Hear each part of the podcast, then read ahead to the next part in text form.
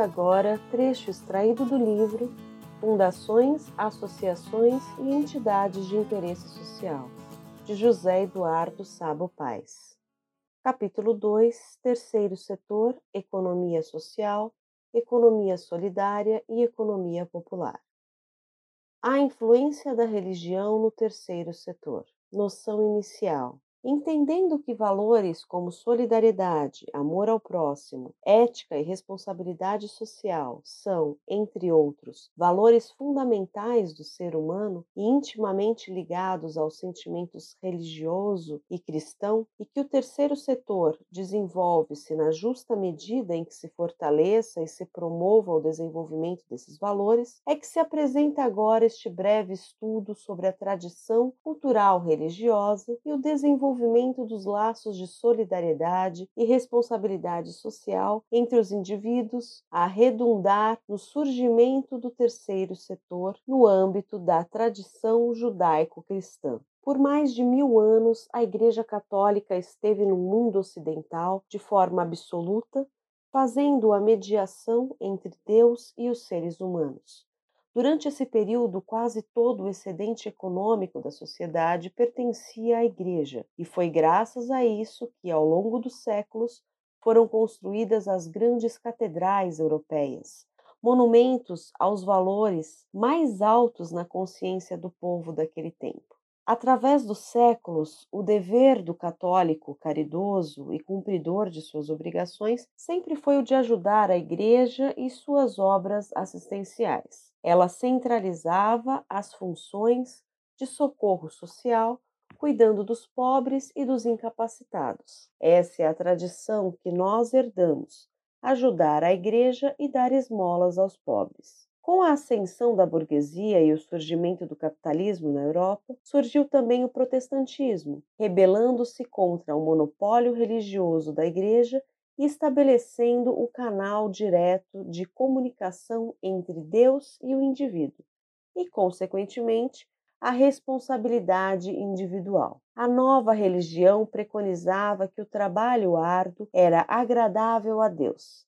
Assim, o fiel poderia conquistar a graça de Deus e ser recompensado com a riqueza material. Para a Igreja Católica, a remuneração do capital por meio de juros ou lucro era pecado. O protestantismo legitimou os dois e ajudou a impulsionar o processo de acumulação capitalista. A expansão do protestantismo, juntamente com a propagação de valores humanísticos, democráticos e racionalistas do iluminismo, provocou uma revolução cultural no centro da Europa. Países como a Alemanha e a Suíça, respectivamente, com Martinho Lutero e Calvino, além dos países vizinhos como Inglaterra, Áustria, França, Holanda, Noruega, Dinamarca e outros, começaram a alterar profundamente sua organização social em razão das novas concepções religiosas. Mas foi nos Estados Unidos, país criado por refugiados religiosos adeptos do protestantismo, que a organização da sociedade veio refletir com mais nitidez o novo paradigma político da era moderna, particularmente naquilo que se refere à iniciativa individual. Desde os primórdios da colonização,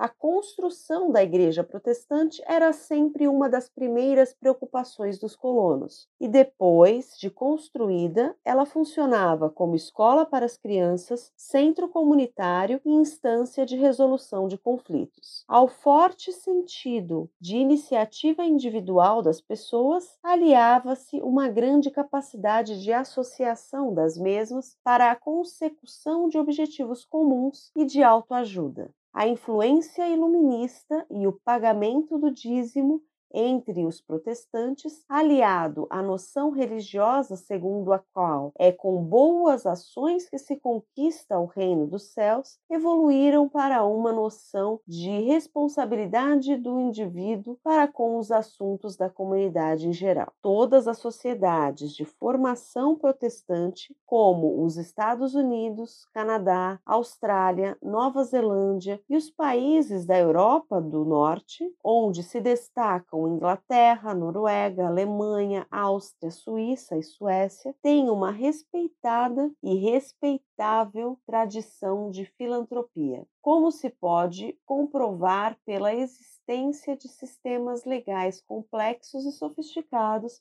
que regem o terceiro setor nesses países. Os países católicos do sul da Europa têm um terceiro setor bem menos desenvolvido, pelo menos no que se refere à existência de organizações de defesa do interesse público. E isso se pode comprovar pelas legislações da Europa, Espanha e Portugal, a França, como o Brasil, não dispõe nem mesmo de uma legislação específica. Nas últimas décadas, com as grandes mudanças que aconteceram no mundo, a Igreja Católica também mudou e, principalmente no Brasil, passou a dar prioridade à remoção das causas que geravam milhões de pessoas necessitadas de esmolas.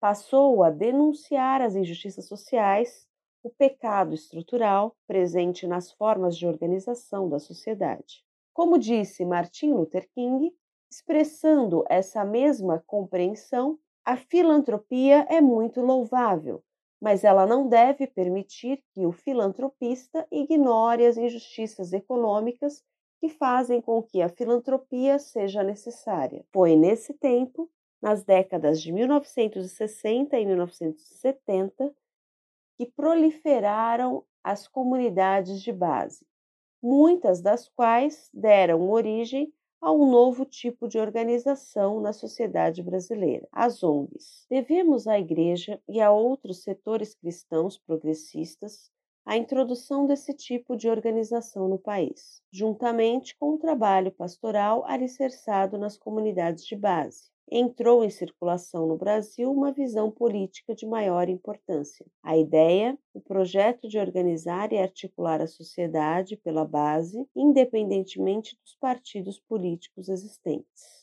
Foi assim que surgiram as organizações privadas de defesa do interesse público no país, e o nosso tradicional assistencialismo começou a dar lugar ao que estamos chamando de terceiro setor. Mais tarde, outros circuitos foram aparecendo independentes da igreja, como as organizações ambientalistas, as organizações criadas pelos exilados que retornaram ao Brasil com o processo de democratização e os movimentos sociais. Em todas as tradições religiosas existe, muito arraigadamente, a noção de que dar e servir está entre as mais altas manifestações do espírito humano, assim como a ideia do perdão ou ainda a da compaixão.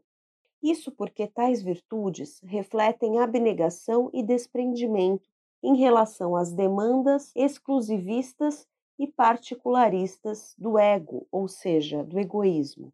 A sociedade moderna distanciou-se consideravelmente da ideia de Deus e religião a ciência preenche algumas funções semelhantes, como, por exemplo, explicar a natureza íntima da realidade.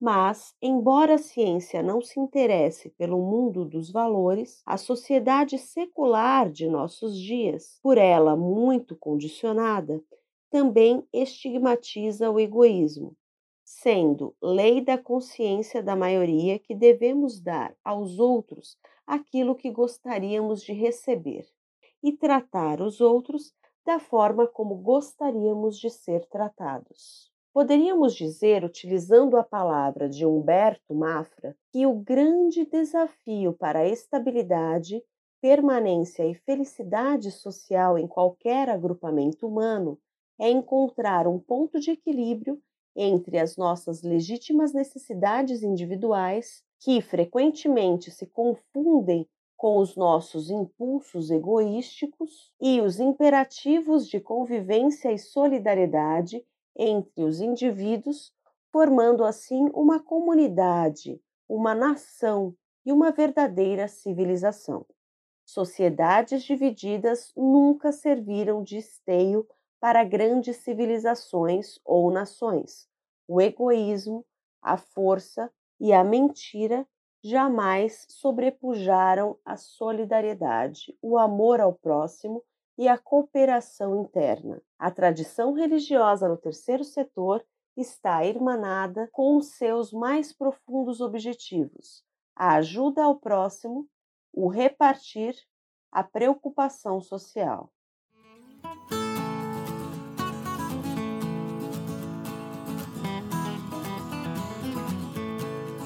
Conheça este e outros livros e cursos em nosso site grupogen.com.br.